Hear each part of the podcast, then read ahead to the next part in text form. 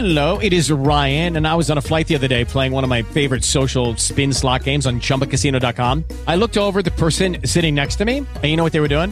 They were also playing Chumba Casino. Coincidence? I think not. Everybody's loving having fun with it. Chumba Casino is home to hundreds of casino style games that you can play for free anytime, anywhere, even at 30,000 feet. So sign up now at chumbacasino.com to claim your free welcome bonus. That's chumbacasino.com and live the Chumba life. No purchase necessary. VGW Group. Void were prohibited by law. See terms and conditions. 18 plus.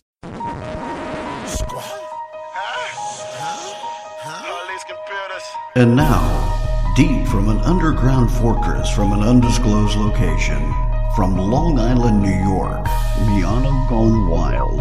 Holly's computers. Still crazy, but crazy in, in a positive way. Miano Gone Wild. Holly's computers. A program like no other. Preacher telling the truth and it hurts. Zeal empowered by knowledge.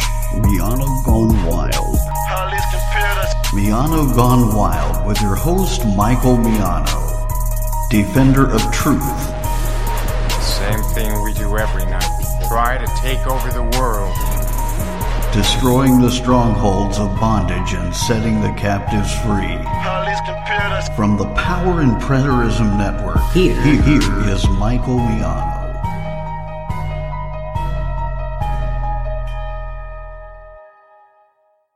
Hey, well, blessings. Thank you for taking some time out of your day to tune into this podcast. It has been a while since I've published a podcast regarding our examination of the paradigms and presuppositions of the last days, namely those views that have been put forth by futurists that have come up against the proper teachings of full preterism. I place emphasis on the word proper today because I have a special guest joining us, Steve Haukdahl, and he holds to a view which is referred to as proper preterism, and uh, he's going to tell us a little bit about that. And uh, I'm excited for this podcast. It's been a long time coming. I do appreciate Steve's persistence and consistency in regards to his understanding, all the while completely disagreeing, as you will come to see as we go through today's podcast. I do want to encourage you to listen to the entire podcast, to go through, grab your Bible, grab some notes, uh, grab some paper and pen, because you're going to want to take notes, and uh, maybe grab a cup of coffee, you know, and, and just sit down and really go through this. If you have to, break it up into a couple parts. That way you could fully absorb some of the details that are being presented. Um, what I would like to do is just preface today's show with a little bit of thoughts about common prayer. Today is actually the holiday, if you will, of Valentine's Day. So the Book of Common Prayer for Ordinary Radicals actually focuses our attention up on, uh, focuses our attention in on Valentine of Rome. So I'm going to bring us into our time of common prayer, and uh, then we'll move into the interview with Steve Haukdahl, who is the author of Massive Deceptions in Modern Christianity, exposing myths and sacred sacrificing sacred cows on the altar of truth. And we're going to be talking about the Christian Mythbusters series, the Last Days edition, uh, as we go through today's show. More specifically, we're going to be talking about the millennium and the binding and the destroying of the Satan that we read about in the New Testament. So let's look at our common prayer here, uh, trusting that we've already begun to set our eyes on Jesus, the author and finisher of our faith. I do want to appreciate, I had seen a post earlier today by Brother Alvin, and he had shared uh, just a little quote, and it was that if you're on social media and you have not yet thanked your Father, or if you're listening to this podcast and you have not yet thanked your Father, please stop, take a moment, and lift up a in spirit and in truth thanksgiving to the Lord that allowed you to wake up today, that allowed you to wake up to a beautiful day with opportunities set before us to bring healing to the nations. Amen.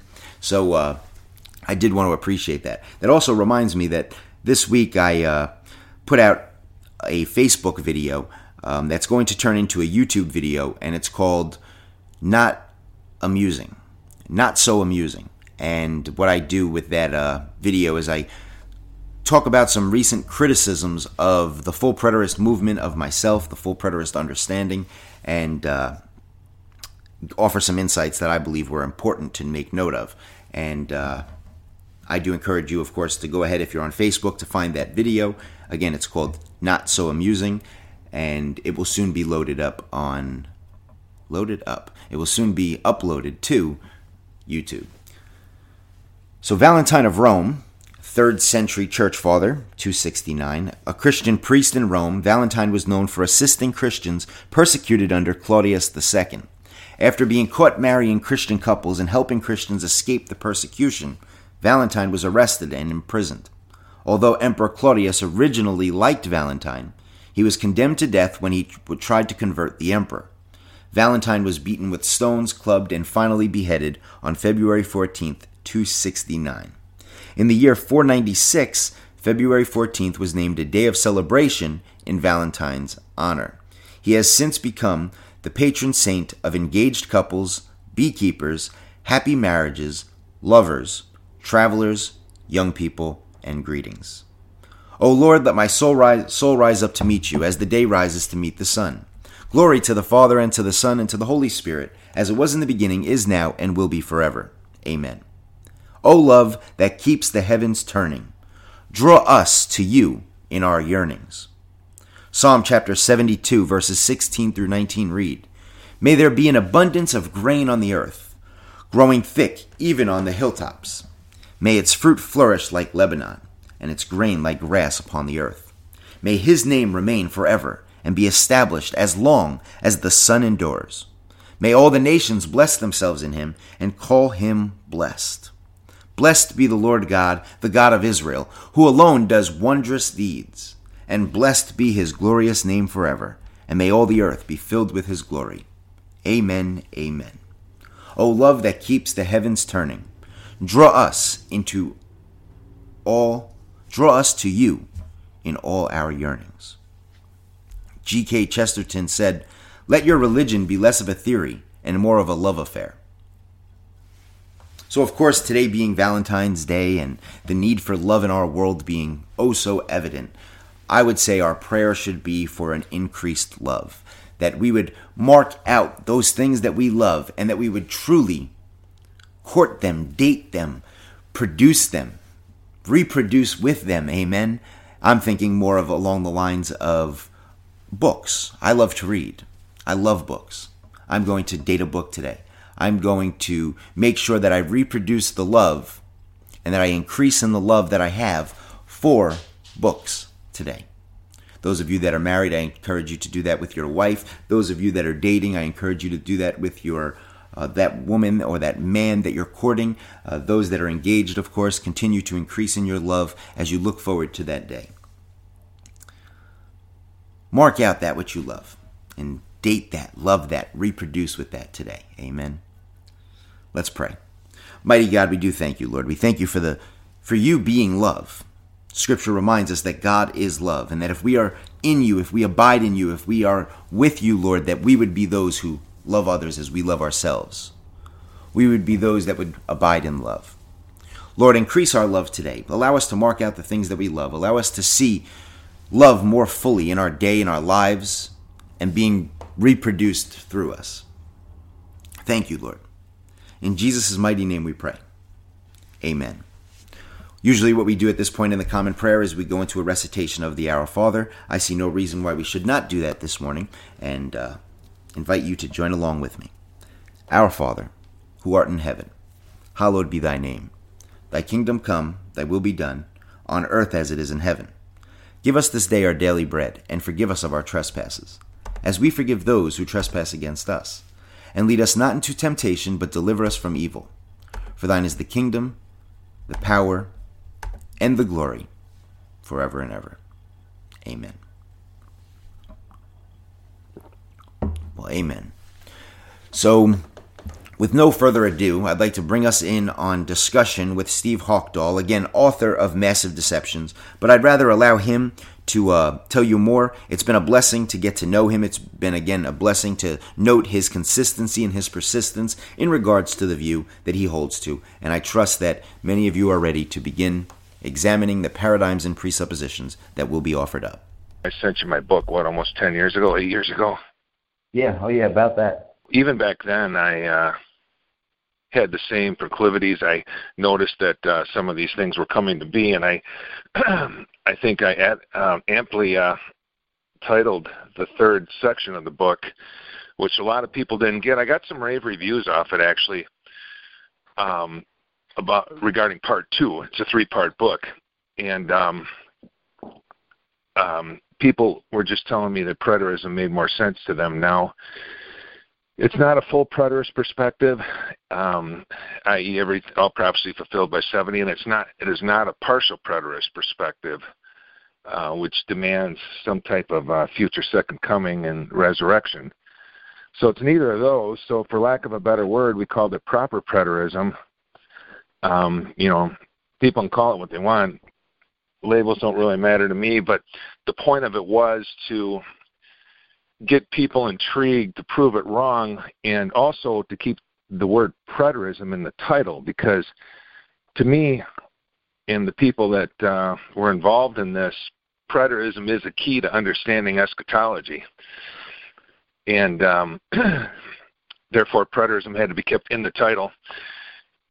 Someone had said, why don't you call it, you know, since there's some futurist prophecy involved, why don't you call it proper futurism? And, you know, for that very reason, I just said pre- preterism has to be the centrality of it because preterism is the key to understanding other scriptures. And I think it's um, a great revelation for our day. So, uh, what, what exactly is proper preterism? Well, we happen to agree with full preterists that the last days ended circa 70 AD with the destruction of Jerusalem. So there's no not really no argument there. The problem is, and I don't know if it's me that's been the, the hindrance or or people's attitudes or what, why I haven't reached more people with it, because I haven't seen anybody with a good rebuttal. Um, because um, it's not rocket science. You know, it's to put it uh, to put it uh, bluntly. I'm going to just start with something that a lot of preterists usually bring up when I even mention it, and that's the bookend time statements of the Revelation. Right. Uh, proper preterism does not deny or distort any imminent time statements. That's one of the first um, it's one of our first rules. So, well, let me ask you first, uh, Michael. Do you have any pet peeves or annoyances? Um, um, in general, you know, when it comes when it comes to like uh, teaching or talking to people, sure, regarding like eschatology and things like that. Well, yeah, just whatever, you know. And then I'll give you um, one of um, mine. Okay, sure. Um, one of mine would probably be the phrase partial preterism. And why is that? Because preterism as a theology itself means that we're looking at the eschatological events as past. So when we say partial preterism, it, it just it's a in my understanding, it, in my estimation, it just creates confusion in a conversation when we're talking about preterism or futurism, where futurism is saying that these events will be in our yet future. Whether there's some of them or all of them, they will be in the future. And, uh, you know, it just becomes very confusing. I recently watched a video um, by Dr. Kenneth Gentry um, called mm-hmm. Hyperpreterism. It's History and Heresy. And in that video, he first he says that preterism is the opposite of futurism. Then he says that every futurist is a preterist. Then he says he's a preterist. Then he says he's a futurist. And I was so confused after I watched that video, and I can only imagine people that would watch that. So that would be my my reason why that's one of my pet peeves. Well, yeah, I can understand that, and let me bring a little, uh, maybe a little clarification to that. I think what they mean is they are seeing past fulfilled events that they uh, previously did not see when they were full blown futurists. Is mm-hmm. where I think that uh, where that came about. But yeah, I mean it's it's confusing, it's inconsistent, and it, it so forth. Okay, I don't like titles in general, and I just soon see see the the name proper preterism go by the wayside. But again, the purpose was to get people to prove us wrong. I don't know about you, but um, I've noticed you know, there's a lot of people that say they're truth seekers, but then when you try and show them that they're wrong somewhere in Scripture, they're not interested. Therefore, that tells me they're not really a truth seeker. or they're just they're just interested in um, preconceived, um, perceived rather the word perceived truths, which aren't al- which are not always biblical. Well, mm. I I uh, invite biblical correction, and one of the ways that that I actually came to see this was uh, I had to be willing to be wrong or admit I was wrong, and and that's hard for a lot of people. So I don't, I myself don't like titles. Well, one of my pet peeves and annoyances is when I try to show people this, they bring me to basic general preterism, i.e., the imminent time statements. Now, okay. I'm trying to go way, way deeper and beyond that. You know, I know the time statements, the imminent time statements. You know, I don't, I don't necessarily want them brought up unless I unless I'm forgetting something or I need something. But you know, every time people bring them up, I'm like, yeah, you know, I'm not violating that.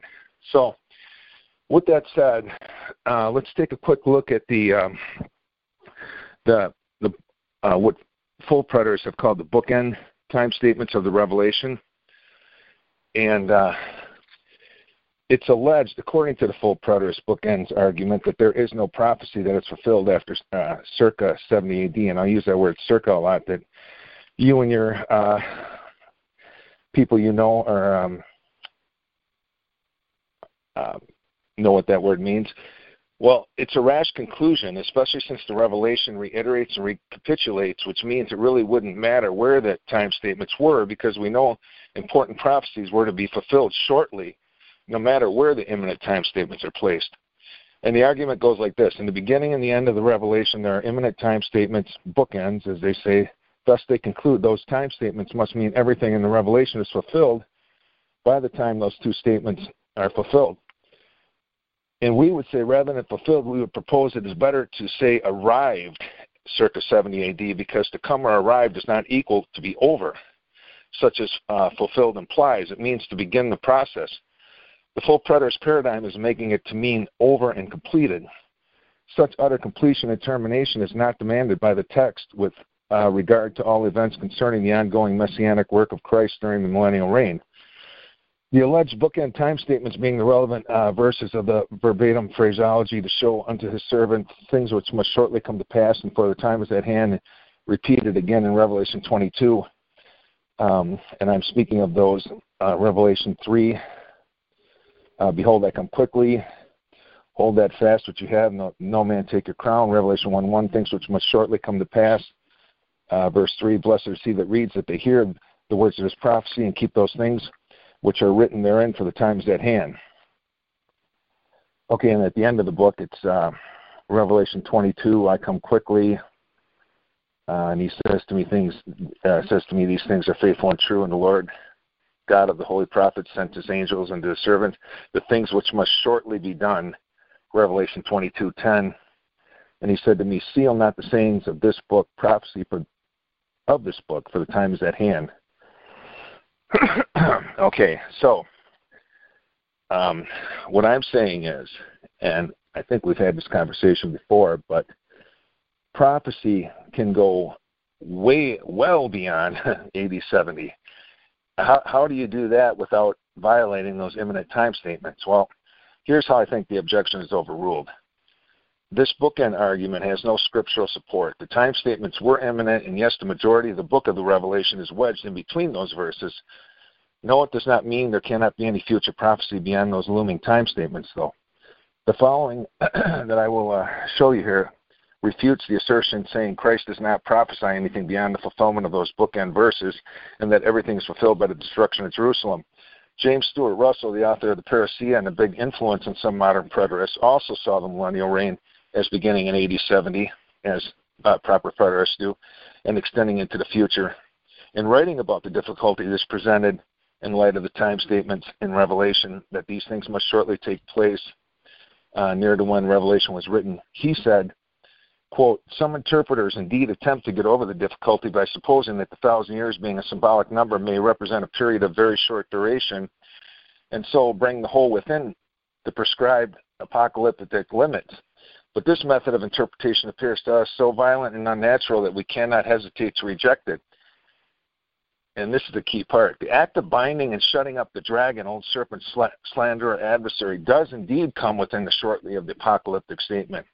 For it is coincident or nearly so with the judgment of the harlot and the, the beast.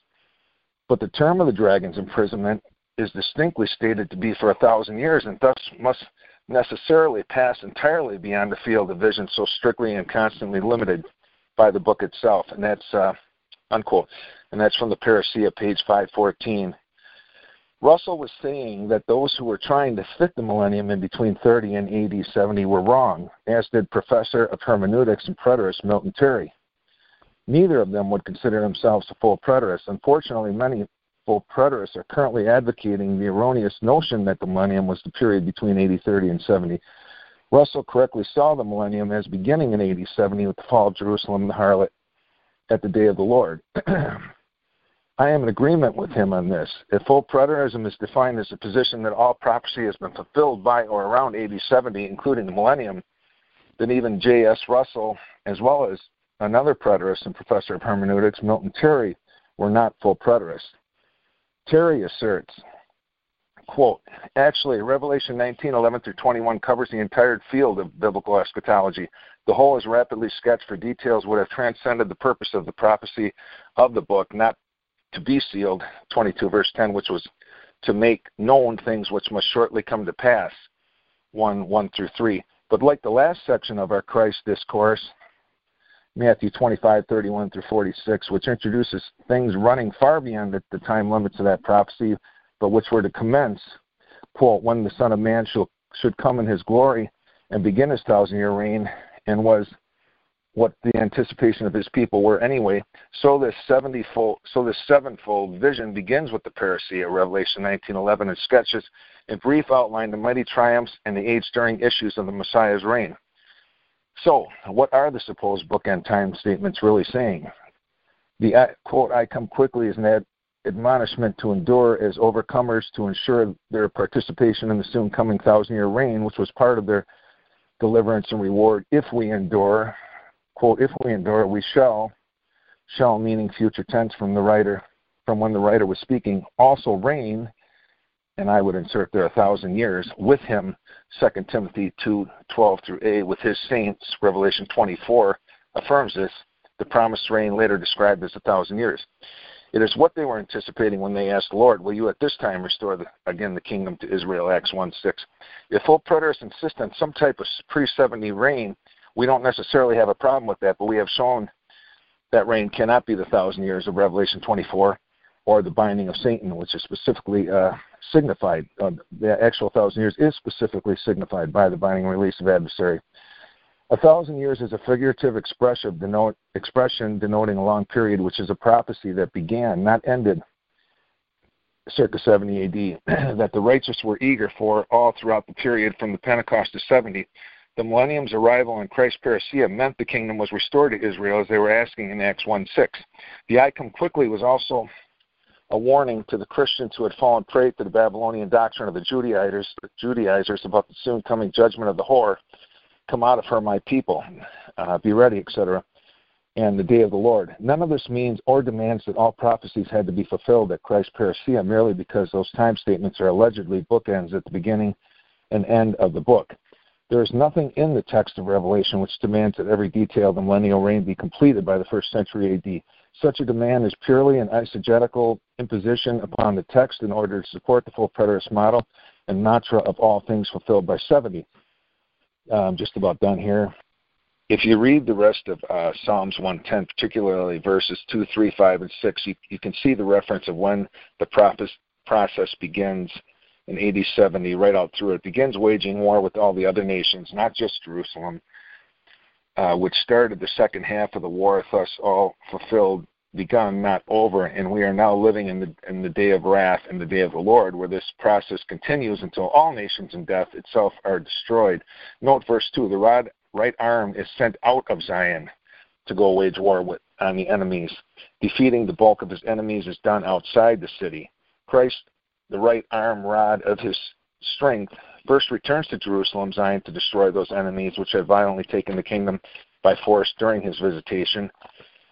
Um, Matthew 11, 12. The destruction of his enemies begins, not ends, with Jerusalem, and has been moving out to all other nations since the parousia. That is why uh, kings are almost extinct. Chaos reigns more and more through the world as you move down through history. While it is true that there are those who wish and are trying to take us to a one world unified government, their efforts are in fact bringing us to global collapse. Um, in summary, there is nothing within the text of Revelation which demands that every single detail be complete by Christ's second coming at 70. Quite the contrary, it is evident by John's vision that Christ's work as Messiah was only beginning at his, at his parousia. Full preterists, while correctly understanding the proper timing of the arrival of Christ's parousia, fail to comprehend the ongoing nature and work of Christ to, to bring about the full restoration of righteousness upon the earth that the Father desires. The all things fulfilled in AD 70 model wrongly posits Christ's millennial reign is coming to a close at the very time it began. This is an utterly untenable and preposterous position which we pray many will reconsider in light of the arguments and proofs we are putting forth. The kingdom has indeed been established as is evidenced by Christ's defeat and overthrow of the first century Judean cults, but we cannot in all honesty maintain a full preterist position so that that so egregiously truncates the messianic work of Christ and which ignores the very clear beginning of the millennium in AD 70. Now, you might be wondering at this point, are we going to continue this interview? Because obviously we're in stark disagreement. Um, what I would like to do is allow Steve to continue as he began to ask me some questions we began to have a bit of a dialogue when we had talked. However, what I wanted to bring up was the bookends discussion. Remember, he had called this the bookends argument regarding the book of Revelation. Now, I just want to read you both those bookends. Here in the beginning of Revelation chapter 1, starting at verse 1, we read The revelation of Jesus Christ which God gave to him to show to his servants things which must shortly be come to pass, and he sent and signified it by his angels to his servant John, who bore record of the word of God and the testimony of Jesus Christ and of all things that he saw. Blessed is he that reads and he that hears the words of this prophecy and keeps those things which are written herein, for the time is at hand. So and actually, we're going to continue. John, to the seven churches which are in Asia, grace and peace to you from him who is and was, which and who is to come, from the seven spirits which are before his throne, and from Jesus Christ, who is the faithful witness and the first begotten of the dead, and the prince of the kings of the earth, to him that loved us and washed us from our sins by his own blood, and has made us kings and priests unto God the Father, to him be glory and dominion forever. Amen. Behold, he comes with the clouds, and every eye shall see him, and they also who pierce him, with all kindred of the earth, shall wail because of him. Even so, Amen. Some translations say all tribes of the earth. I am the Alpha and the Omega, the beginning and the end, says the Lord, which is, which was, and which is to come, the Almighty. I, John, who am also your brother and companion in tribulation, in the kingdom and patience of Jesus Christ was in the isle that is called Patmos, for the word of God and for the testimony of Jesus Christ. I was in the Spirit on the Lord's day, and heard behind me a great voice as of a trumpet, saying, I am the Alpha and the Omega, the first and the last, and what you see write in a book, and send it to the seven churches which are in Asia, unto Ephesus, unto Smyrna, unto Pergamos, unto Thyatira, unto Sardis, unto Philadelphia, and Laodicea. So that's the first bookend to the book of Revelation. That gives us much context in regards to who the, who's writing this letter, what goal of the letter is, who it's going to, when it's being written. John was in the tribulation in the first century, right? Then you get to chapter 22.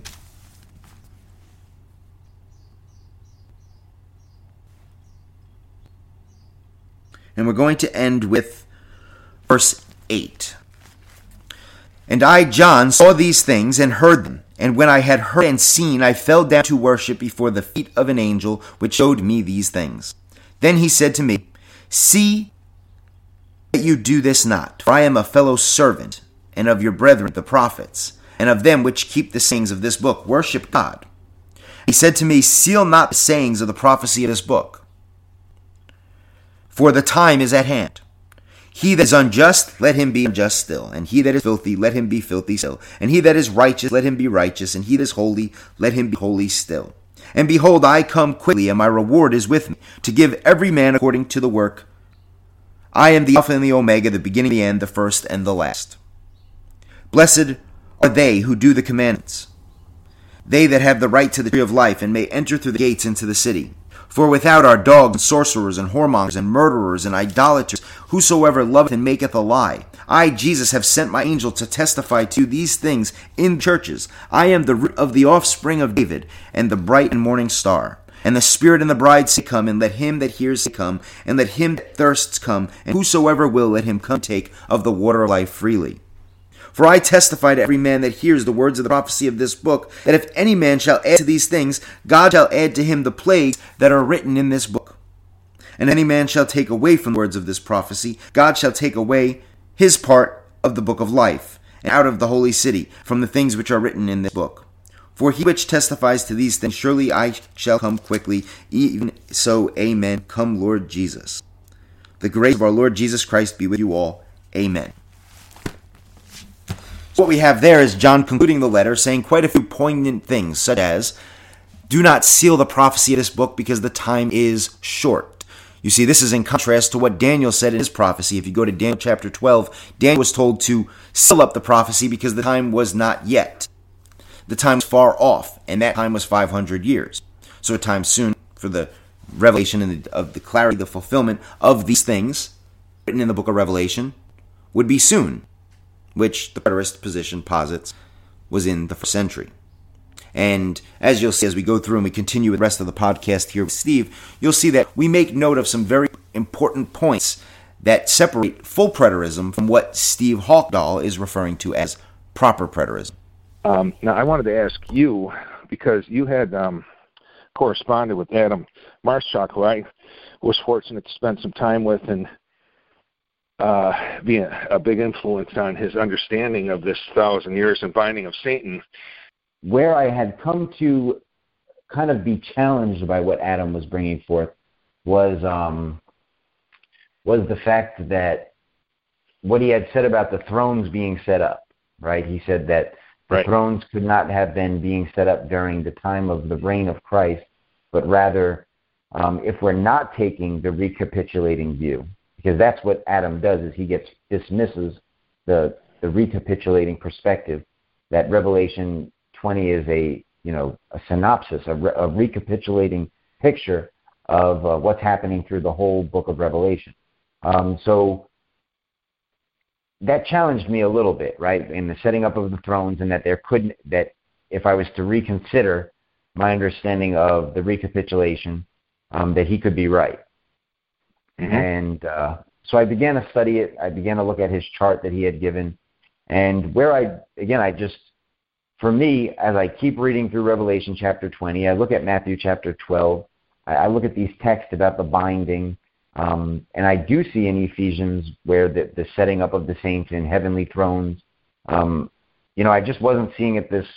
And again, I, I believe that Adam is dismissing that factor, that recapitulating factor that seems to be very clear all throughout the book of Revelation. Okay, well, it's fortunate that you're talking to me then, because maybe you can listen to this again, and, or maybe correspond with uh, someone else who has a different take on it uh, after hearing what I have to say. Because if we look at it as a recapitulation uh, in Matthew 19:28, and uh, they asked Jesus a question, and he says, "Verily I say to you that you who did follow me in the regeneration, when the Son of Man sits upon a throne of his glory, you shall also sit upon 12 thrones, judging the 12 tribes of Israel. That's future tense. Would you say not? You shall also sit on the 12. Yes, it would be future tense, right. Yeah. What I'm showing you here is they were still waiting for to be seated on thrones with Christ, even during his earthly ministry.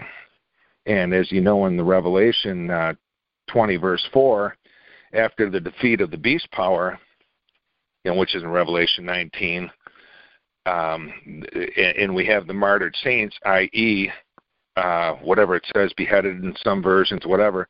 They were martyred. They they uh, defeated the beast. They overcame the beast, and uh, they sat on thrones and reigned with Christ a thousand years. My point was when I asked you about Adam was, I didn't think you were really on the same page with him unless you weren't talking about it. But I never had a chance to talk to you. And my point is, Adam's primary point, and what I had driven home with him, I think, was that that's when the Satan is bound, because right before that verse, in verse four, you know, the beheaded saints, uh, lived and reigned with Christ a thousand years. We have Satan being bound a thousand years. Um, you know, Revelation 20 verse 3 flows right into Revelation 20 verse 4. So that's why so many futurists see see the um, the thousand year reign of Christ as some utopian time on earth, which I do not agree with. But that's why they see it because the binding is during the time that they are seated on thrones and reigning. So the binding of Satan is the same time that the saints are on thrones with Christ, uh, reigning with Him a thousand, uh, a figurative thousand years. I'll say I, I just told you in my first, um, when I was talking about the Revelation bookend statements, um, that I think it denotes a long period, a thousand years, right. and that's um, a better use of the word thousand. I Strong says it's a plural of uncertain affinity. Well, um, I take it as figurative. You know, in, in the Revelation, we have 144,000, 12,000 from this tribe, that tribe, that tribe. So, I mean, are we to say that if there's 12,001 in one of those tribes that uh, Scripture is not wholly inspired? No, it's being used figuratively for a big number and complete. And I think that's the same way Revelation 20 is being used, using a thousand as a big figure and complete. But it's signified by the binding and release of this adversary, and that's why I think that Matthew 12 29 that I've been hearing for years and never get a good rebuttal. And is very important because it, it brings us into the world we're in today. Um, it's not just a matter of a little eschatological uh, um, discrepancy. It, it, actually brings us into the world we're living in today.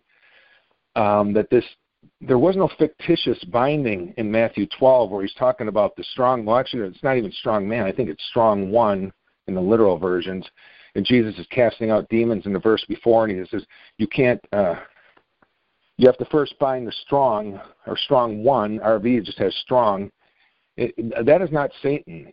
Jesus is just simply making a statement that you know, in order to, to rob a house, you have to first bind the strong, and and um, you know, the fact that there's demons um, cast out in the verse before and I would I would advise someone to look into the devil, demon, Satan topic because there's still a lot of people that are giving power to this mythological being that supposedly you know this uh, angelic being that being that fell from heaven because they don't consider all the different uses of the word heaven in scripture that uh, took one third of God's army and this you know it, it's just it's just Christian myth or Jewish fable you know that makes void the word of God. So there was no mythical demons being cast out in the verse before. Jesus is simply casting out. Um, see, what I've learned in my study, I don't know about you, but in my study, I've learned that the um, the demons being cast out, you know, into the swine and all this other stuff, these evil forces, that these people were, yes, possessed with evil spirits, but God, Jesus came to remove the curse. So Jesus is casting out the curse that the Father put upon these you know, many of them that lost their identity from the uh, 8th century BC, these Israelites that uh, had become Gentiles. Hosea 8:8 says, uh, you know, that they were swallowed up by the Gentiles, and God did that for a very good purpose. I think that I used to fight the uh, pernicious IO that I thank you that I notice you fight too, and Don Preston fights uh, uh, pernicious Israel only clans mm-hmm. that has no has no uh, biblical grounds. Um, but anyway, uh, Jesus was removing the curse, and, and you know these Pharisees and the scribes and the religious leaders of the day were using their tradition, saying, you know, he has a demon, this guy's demon possessed, you know. But these people were psychotic from this curse that they had had. God had actually put upon them. He said He put upon them madness. So, so back to what we're talking about with the this fictitious binding that preterists have have run with in Matthew 12 is not the binding of Satan. The binding of adversary is the one and only Christian adversary of the time that was uh, killing killing the prophets and Jesus. And if you read Romans 16 verse 20, which I actually use to say, you know, uh, full preterists use it to say that this is the end of Satan. You know, he's crushed and and uh, and you know Satan is gone forever. But that's not true because that's when actually Satan was bound in Romans 16:20 it says uh, where is this here? Okay, and the God of peace shall bruise. The actual um, literal translation is bruise, not crush, but it was a crushing defeat. But and the God of peace shall bruise Satan under your feet shortly. Well, who's he talking to when he says your feet? Church at Rome. He's talking to the Romans. So right. well, the church at Rome. Yeah. So, so you know, um, preterists are, are really uh, uh, good on audience relevance. So, what I think he's saying is the greatest adversaries of the first century Christians are, are thoroughly stomped by the Roman armies. He's saying, under your feet, Romans, because it says, distinctly says, and the God of peace shall bruise adversary under your feet shortly, your feet. Well, if he's talking to the Romans, did that happen in AD 30? No, it happened in AD 70. So we don't have a fictitious 40 year binding in 80. Well, I think I would, right there, I would already mark out a disagreement. I'm not saying that the book of Romans was written to the Romans, it was written to the church at Rome. Right, so, but he's talking to them. He's not talking to the Roman armies, he's talking to the church at Rome that was being okay. persecuted by the Roman armies. Okay, but even so, I mean, if we if we take that uh, if we take the Matthew 12 strong, strong one, strong man, strong nothing there uh, to to bind a strong man's house, we we have a real problem because if that's the beginning of the thousand years, when when Satan is is bound, why is he bound? So that he deceives not the nations until the thousand years are over. Well, in Ephesians 2 2, we have, or in times past you walked according to the course of the world, according to the prince of the power of the air, the spirit that now works in the children of disobedience. 1 Timothy 4 1, but the Spirit expressly says that in latter times, this is the last days that ended with the, the destruction of Jerusalem, some will depart from the faith, cleaving to deceiving spirits and teachings of demons. 2 Thessalonians 2.10, and with all deceivableness of unrighteousness in them that perish because they receive not the love of the truth, that they may be saved. And I mean, I can go on and, and, and give you other verses that um, 1 Peter 5 8, um, be sober and watchful. Your adversary, the devil, like a roaring lion, walks about seeking whom he may devour. So, you know, I'm just asking preterists to reconsider and abandon this uh, fictitious finding of adversary, you know, that was supposedly during the ministry of Christ, you know, Christ's earthly ministry, because it doesn't add up. The only the only thing that adds up as the adversary that was bound and um, that was um, uh, defeated, bruised, crushed, bound was in AD 70, because it says in uh, in uh, Revelation 18 verse 23, last part, um, it's talking about Judah that you know, and I always um, distinguish Judah from the house of Israel. You know, that there was apostate Jews in, in the land at that time, and they had uh, they had the kingdom. Jesus said, "The kingdom shall be taken from you, Judah." You know, not from Israel. You know, Israel would receive the kingdom, but where was Israel? They were out, you know, in the Assyrian diaspora, scattered to the nations. So these people were being called back in righteousness in Christ, i.e., the third branch of the olive tree, the green branch that the uh, pernicious Israel only groups ignore. So that's how they were being called back. They, they weren't going to be called back as you know the old covenant house of Israel and the old covenant house of Judah. They were being called back in Christ, and and the Jews, the the the righteous ones would you know would cling to Christ and His way. So they were uh, the believing remnant. But there was the apostate Jews uh, that were the the adversary of Christianity that would uh, soon be crushed or bruised under the Romans' feet that were, um, you know, deceiving, killing the uh, apostles and Christ. And um, I'm sorry, I lost my train of thought now. But anyway, you know, that's the adversary that was bound, and it wasn't until AD 70. When you see that, you have to ask yourself, because they were the ones deceiving the nations.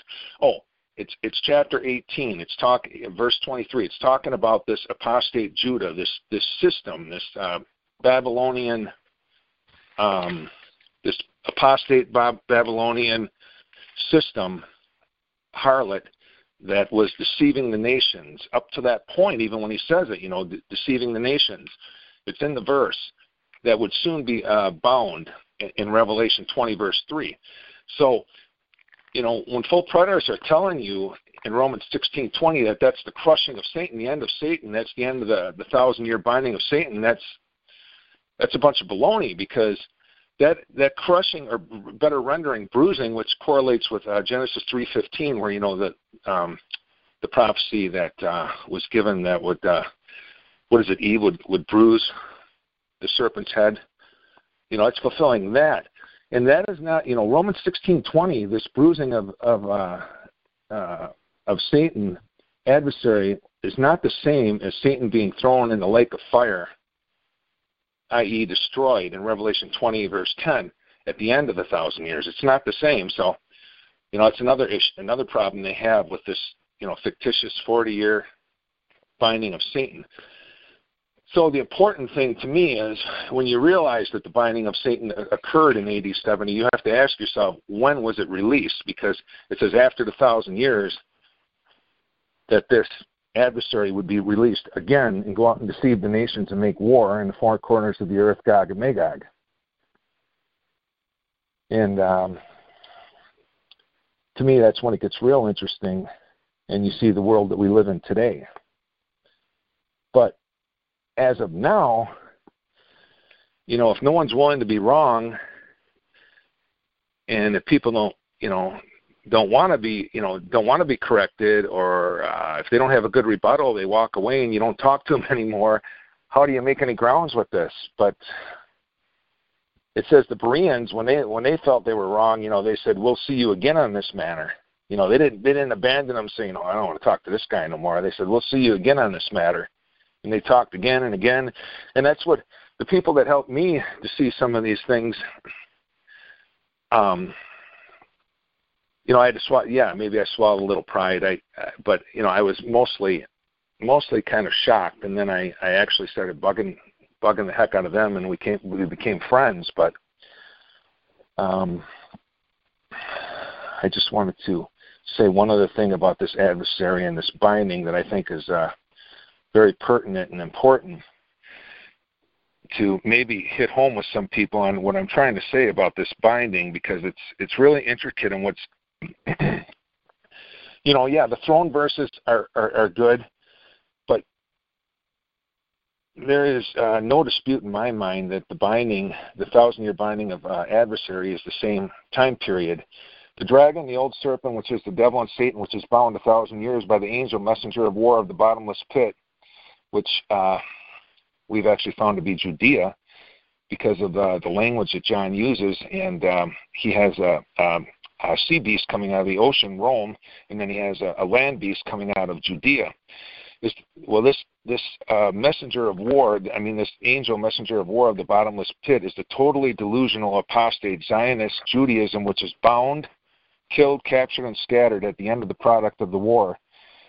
During Judea, this bitter adversary, Satan, was shut up and sealed so that he, Satan, the adversary, would deceive as national Judaism the nations no more until the thousand years are fulfilled the thousand years being a symbolic identification for an indefinite period of time, we think, um, well, I won't get into that, that would eventually be fulfilled in the future from 70 AD.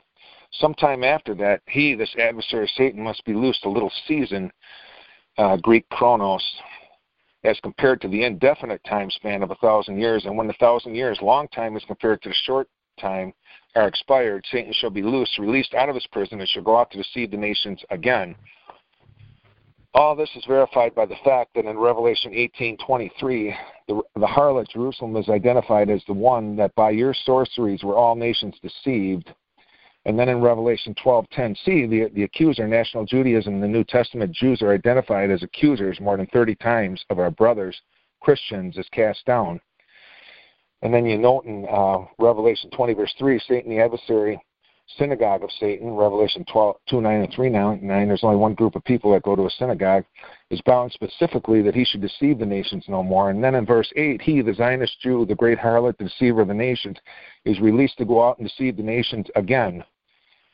As binding aspect of, of this uh, did not take place until 70, it is totally impossible that the thousand years could be referring to the 40 year period which began in circa 30 AD and ended in 70 AD, as some insist.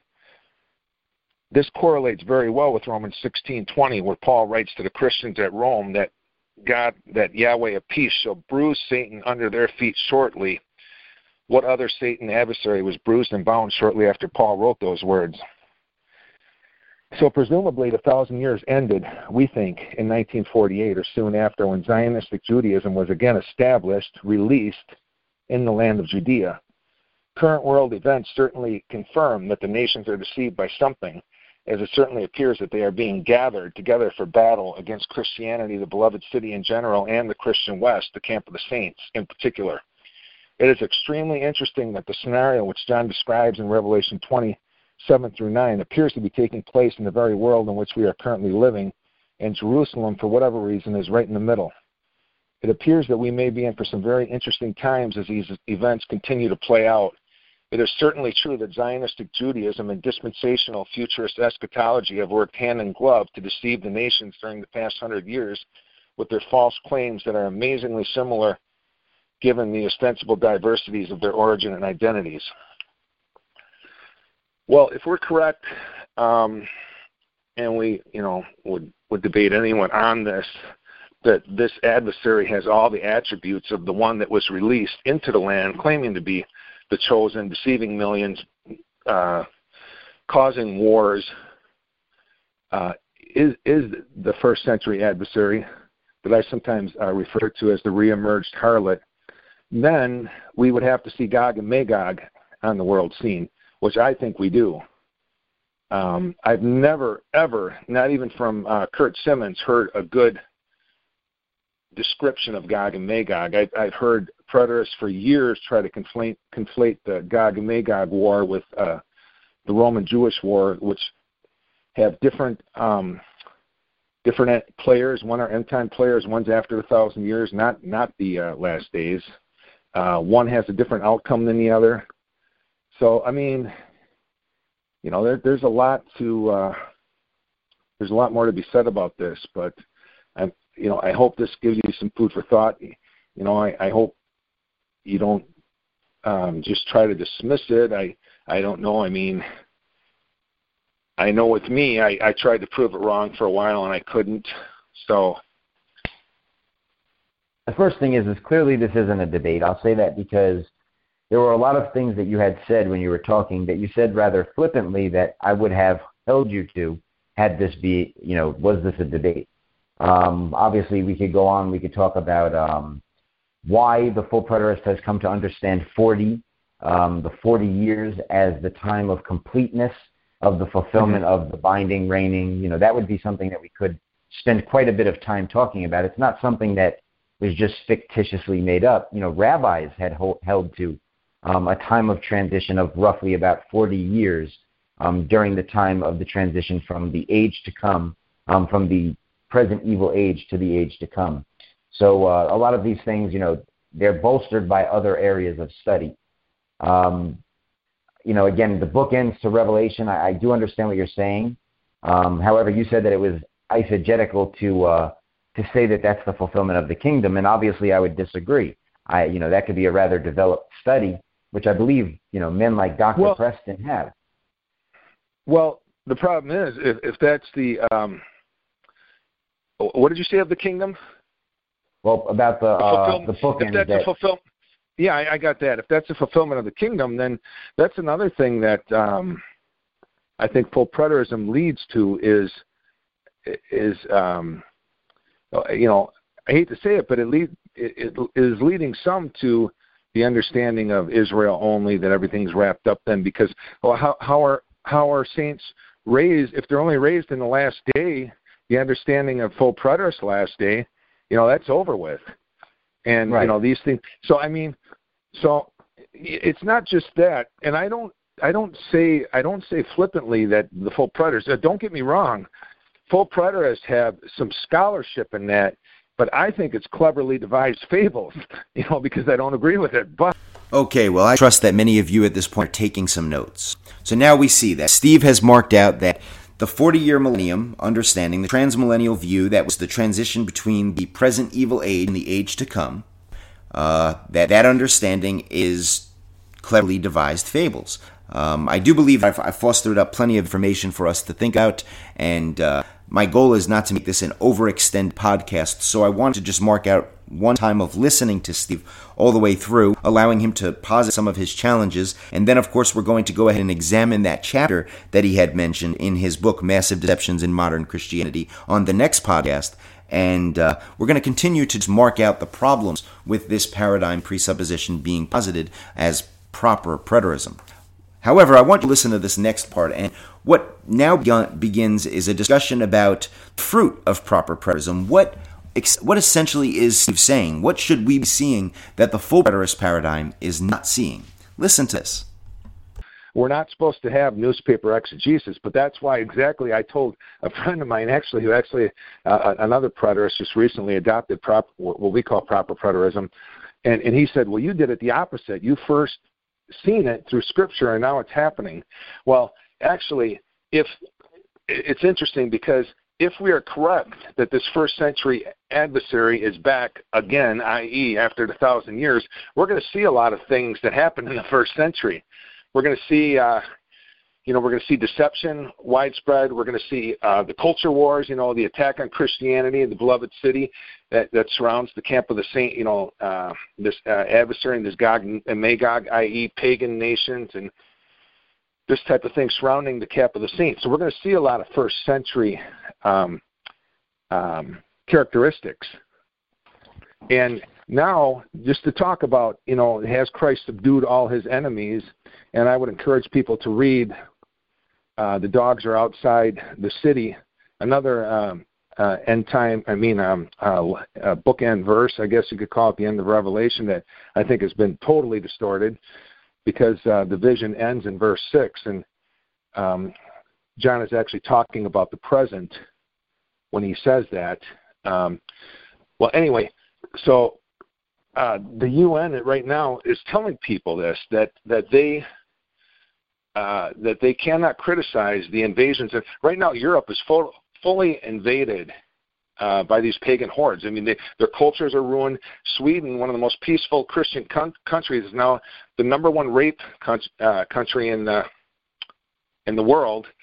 Um, you know, some of these things are just happening, and we can't say that all Christ's enemies are subdued because if, if the dogs, uh, you know, if Christ subdues all his enemies, uh, you know, even as the parable show, like in Luke 19, subdues and subjugates his enemies, the dogs can't forever be an ever continuing presence in uh, God's plan.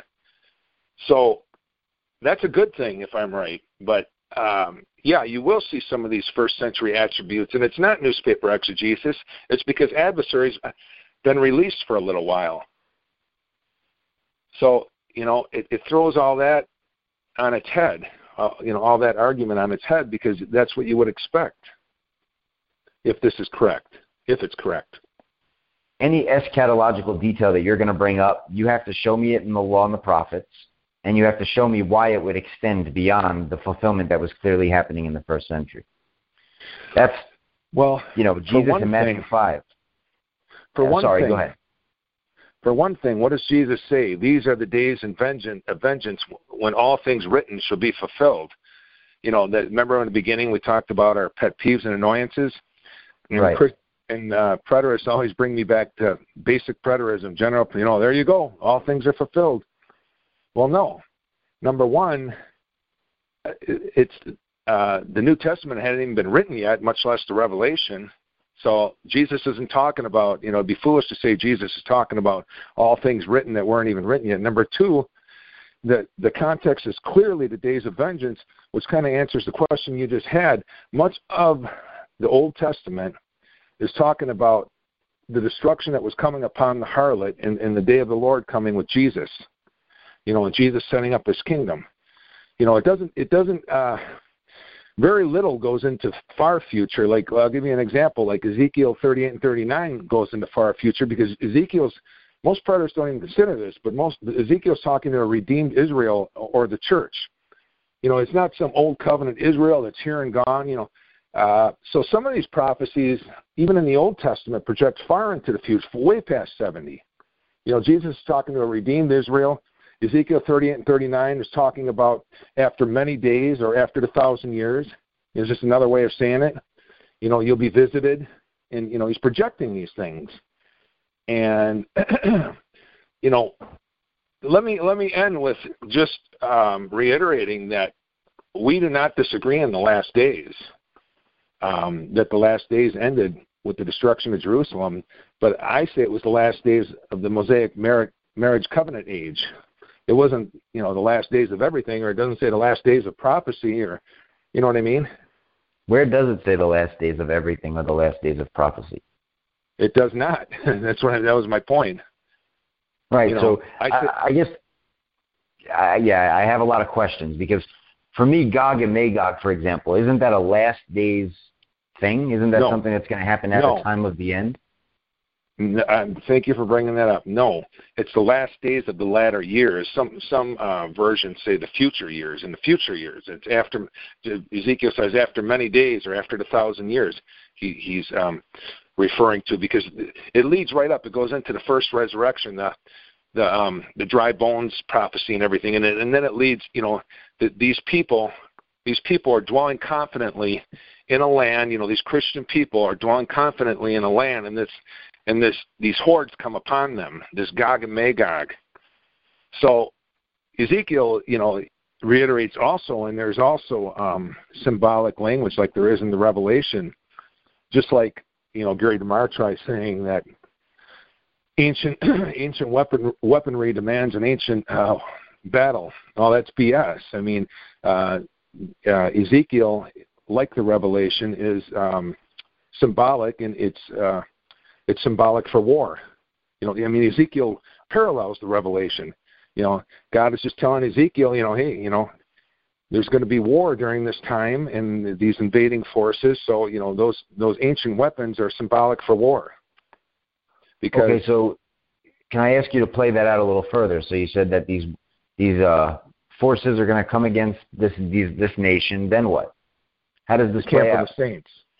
Right. Well, okay. We we well, we have the parallel that I think we're in because because I well I already told you that um, I think 1940 or circa I always say circa in case I'm off 1948 was the release of adversary into the land again to uh, to lay claim to the land. And what's really interesting is the nations recognize it. You know that's never before. That's not in Adam Maarschalk's theory. His his you know I use that word fictitious not in a mean way or condescending way, but you know it's just how it comes out because I. I'm I'm really sick of dealing with 40 year millenniums and 65 year. yeah. So to bring us back to the point of uh, what you had said about all things written. Now I understand that's you know basic preterism, um, as you put it. The the problem would be though is that the paradigm that we're operating under, as I operate under, is that what's being spoken about in the New Testament is nothing other than the fulfillment of what was being written about in the law and the prophets. So, yes, fulfillment of all things written, meaning that what's being talked about in the New Testament is the fulfillment of all the Old Testament things that were written. So, again, yep. for me, and then Jesus in. Matthew 5 says that the old heaven and earth will not pass away until every jot and tittle of the law, meaning the law and the prophets, would be fulfilled. Uh-huh. So that's why the preterists are not willing to, to be honest with you, that's why they're not willing to entertain what you're saying here. Because it goes completely outside. Is, but if they're proven wrong on something, I, I understand that. Um, but if they're proven wrong on something, they, they shouldn't cling to it. I mean, just because of those. But the thing is, I can I can uh, tell you right now, the first one you brought up is easily uh, rectified with what I'm telling you by saying that the, all things written, the context is the vengeance, the days of vengeance, which was uh, the days of vengeance in the Old Testament are those days leading up to and including the, destruct, the destruction of the harlot Jerusalem. It's not all things written, period. It's all things in that context. All things written in that context. So, how about Matthew 5? Where it's not one jot or tittle will pass from the law until all things are fulfilled. Well, that's true. all things. Um, and th- this one's always been a little more difficult for me, but the the way I see it is, and I have I have some writings on it, but the way I see it is that um, heaven and earth passed passed away um, in the first century, but oh boy, yeah, that, that that's uh, a little more complicated. But the kingdom, the way I see it is, uh, the kingdom does not come down, Revelation 21, until later, when when God is with mankind. Um, you know, I, I understand that the Revelation recapitulates, but I see Revelation 19, 20, and the beginning of 21 up to verse 6 um, as chronological. And it says that uh, whatever it is, the city, whatever the kingdom comes down, mm-hmm. and uh, God is God is with mankind. And and uh, but heaven and earth.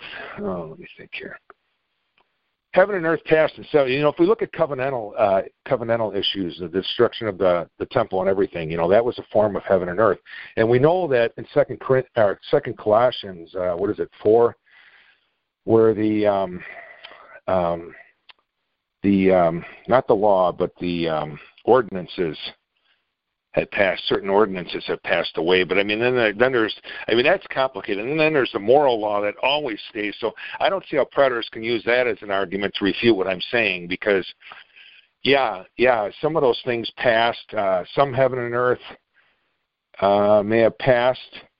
Um, I don't see the city as coming down and dwelling with mankind yet, I because uh, the destruction of, if I'm correct, that uh, release of adversary was uh, circa 1948. We have to see the destruction of that entity soon.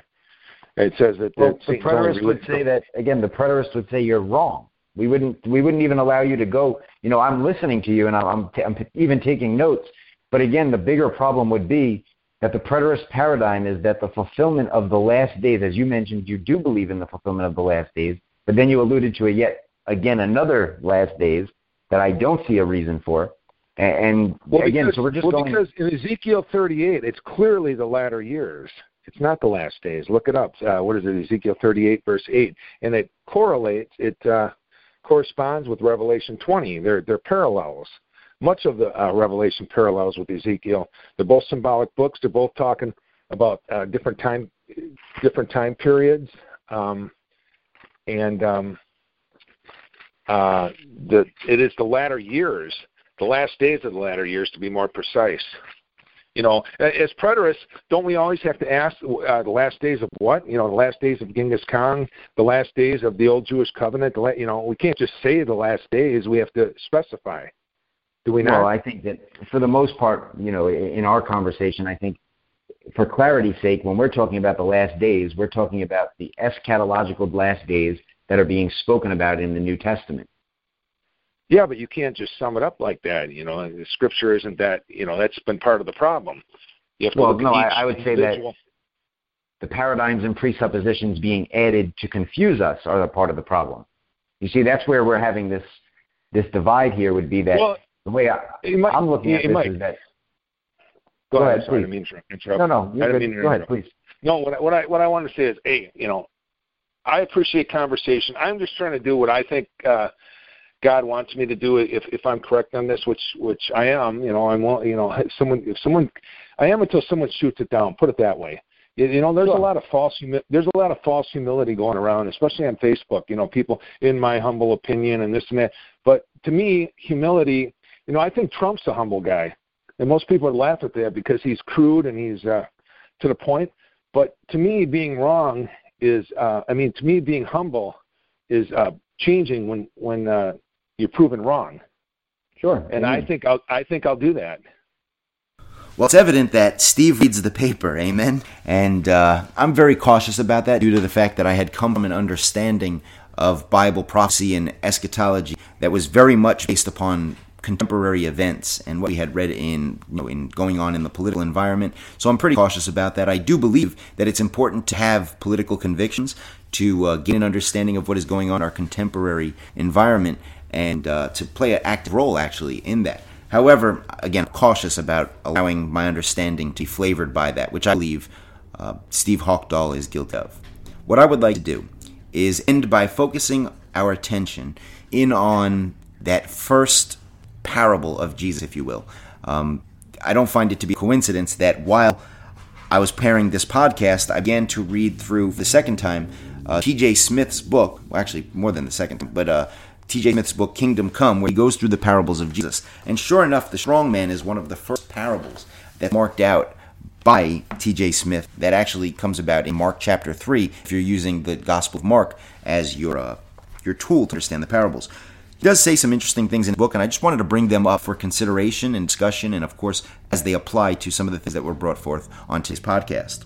One, one of the things that he makes note of is, um, and he's citing something, I believe it's a uh, Bible commentary by Bernard Ramm. and uh, yeah, Protestant Biblical Interpretation by Bernard Ramm. and says this in number seven of Good Bible Interpretation a clear understanding of the time period that the parables are intended for, for is necessary for their full interpretation. Therefore, the parables will yield the best meaning if they are looked upon as descriptions of the times between the advents. Again, that being the um, first coming of Christ in the flesh and then his coming in glory in AD 70. These two advents are key to understanding the progression of the parables. If you can begin to filter the parables through these two advents, your understanding of the parables will fall in place. So that's very important, and it seems that, uh, unfortunately, Steve Haukdahl's view is going outside of those bounds. Sure enough, chapter 2, the first parable we get to, is the parable of the strong man. And the parable of the strong man is based upon um, this binding of Satan that Steve Haukdahl dismissed. It's good to see that here in um, T.J. Smith's book, he agrees. He says, This is, I'm just going to read you from the book what he says. This strongman parable is the first flannel board picture we see of Christ setting up and establishing his kingdom on earth. It has relevance only in the first century. Whoa, what? Okay, hold on. Let me explain. It was fulfilled then. The strong man was bound then. So obviously it does not apply to us now as being something we should look forward to as a future event. Jesus bound Satan 2,000 years ago. Caution if your preacher or pastor, favorite preacher or pastor, tells you Jesus still hadn't defeated the devil, run away or turn the channel. That is unorthodox and heretical. Find a church that believes the scriptures. In fact, if they even say, yes, Jesus bound the devil, but you should head for the door or grab the remote. Jesus rebuked the Pharisees for ascribing his power to the work of Beelzebub. He told them he had already bound the strong man, and that his work had his works he had performed were solely due to the fact that Satan was bound. Yeshua now turned his attention to the allegation they made and defined their blasphemy, because he said he, they said he had an unclean spirit. Consequently, Jesus informed them that they would not be forgiven because they said the spirit of God was evil. So binding the strong man is overthrowing of the enemy. And actually, chapter 2.2 of Steve Smith, uh. Smith's book, uh, he goes into dealing with this present evil age and the age to come, two ages, and how Bible prophecy is being fulfilled within that time. You might want to go ahead and get yourself a copy of Kingdom Come by T.J. Smith to better understand these things.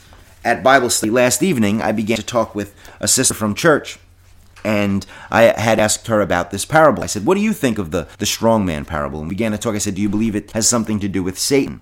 And she said, Yeah, and you know, we began to talk. Interestingly enough, something that Steve Haukdahl did not mention in the midst of all of his study is any acknowledgement of my book, Wicked, which I went through every Bible verse going talking about Satan. And I uh, through an examination, so I do not hold to a fictitious understanding of Satan, a spiritual being that was cast out of heaven, or any of that. Steve Haukdahl did not acknowledge that, as it seems he may not be clued in that I have studied this out quite a bit. So I can understand some of his sentiments in that regard, however, disagreeing with much of his modern commentary. I'll say this about the binding of Satan, and then we'll conclude this podcast, and prayerfully you'll go ahead and maybe get your hands on a copy of Massive Deceptions in Modern Christianity if you want to further follow along as we take apart, examine, analyze these paradigms and presuppositions that lead to confusion regarding the last days. So, talking about the binding of the strong man, which is found in Matthew chapter 12, Mark chapter 3, I forget where else, um, Revelation chapter 20, of course, and um, What's happening here is Jesus Christ comes on the scene and begins to preach the gospel. The gospel is going to go forth to those whom it was intended. That's why in John chapter 17, Jesus Christ says that he had lost none that Father had given him. This was the work of the binding of the devil. Obviously, there was a time where the devil would be loose for a short period, where we see that happen during the reign of Nero Caesar. It does seem as though the, the efforts of God are being impeded, the gospel was being impeded, and Christians were being tortured, persecuted, and killed. So uh, there was a short period of time, which also leads in on some of the interpretation of the verses we find in other writings in the New Testament. It would be important to mark out when they were written. Were they written during the time of Nero Caesar, when Satan had been loosed? Uh, I believe would be the case with the book of James, and uh, James talking about how Satan was on the prowl, seeking whom he may devour. Um, that being, of course, time after the loosing of the Satan, and that being evident in Nero Caesar. I, I pray that you marked out uh, Steve Haukdahl's seeming misunderstanding of the context of how the writings of the New Testament are written. That the letter to the Romans was not to the Roman people, Rather, it was to the church at Rome, the spiritual people that had been knit together by Jesus Christ, Jews and Gentiles, that were at Rome. Um, primarily, actually, Jews, if you really go through the letter in context. So, uh, all that's important in gaining a healthy understanding of what we're talking about here in regards to the Satan and the binding of Satan.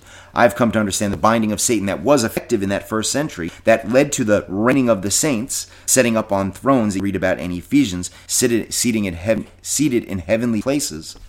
That that binding was the fact that the gospel was effective to reach the elect, those to whom God had intended. It doesn't mean that deception was going to be evident among those that would be of the church, would seem to be of the church, and then would depart, therefore showing that they were never of the church, as written in the epistles of John. So all of this is important in gaining an understanding. So I pray that you've marked out some important details that if you need to, you'll go ahead and re-listen to this podcast and uh, you'll gain an understanding of these paradigms and presuppositions. Because the goal of what we're doing here is this. We're marking out all the different understandings of the paradigms and presuppositions that are being offered up by futurists in an attempt to do away with fulfillment, to do away with fulfilled Bible prophecy. And it gets quite silly as you continue down this road. However, I believe it to be important for us to mark them out and at least gain an understanding to do the work of understanding where people are coming from. So thank you again for tuning into the podcast. Let me just close in prayer and I invite you to continue to tune in to our random podcasts of Miano Gone Wild online apologetics. Go ahead and listen to that YouTube video I mentioned earlier. Um, not so amusing, and uh, that you can find that on YouTube. And of course, I'm always writing blogs on mianogonewild.wordpress.com, and you can buy my co- copies of my books through that website as well. Mighty God, we thank you, Lord, for the privilege to know you, to have you, to, to be a part of your kingdom, Lord to have the Spirit that illuminates your words, Lord, that we would gain an understanding of your truth through Scripture. Thank you for the love of God that has been that is evident through the church, that is evident through your Spirit in your people, Lord. Thank you. In Jesus' mighty name we pray. Amen. Lord, help us to distinguish between the love that keeps merely human affection in the center of things and the love you bore in your sacrificial life, death, and resurrection. May the peace of the Lord Christ go with you wherever he may send you. May he guide you through the wilderness, protect you through the storm. May he bring you home rejoicing at the wonders that he has shown you. May he bring you home rejoicing once again into our doors. Go in peace, saints.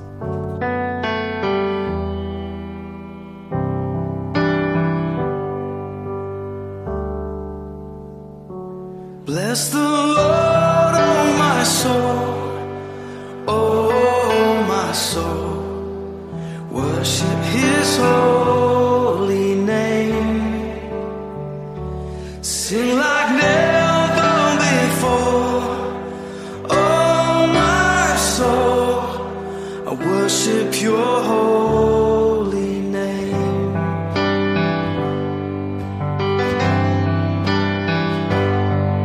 The sun comes up, it's a new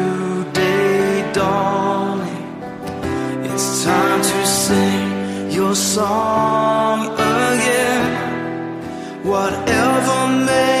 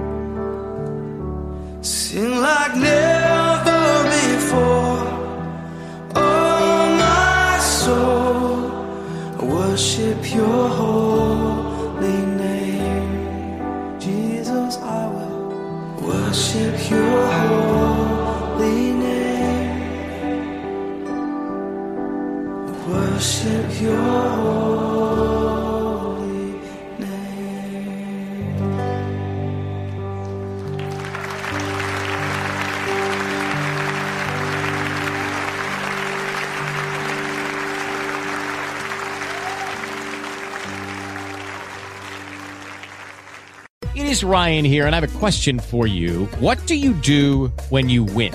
Like, are you a fist pumper? A woohooer, a hand clapper, a high fiver. I kind of like the high five, but if you want to hone in on those winning moves, check out Chumba Casino. At ChumbaCasino.com, choose from hundreds of social casino style games for your chance to redeem serious cash prizes. There are new game releases weekly, plus free daily bonuses. So don't wait. Start having the most fun ever at ChumbaCasino.com. No purchase necessary. Group. Void were prohibited by law. See terms and conditions. 18 plus.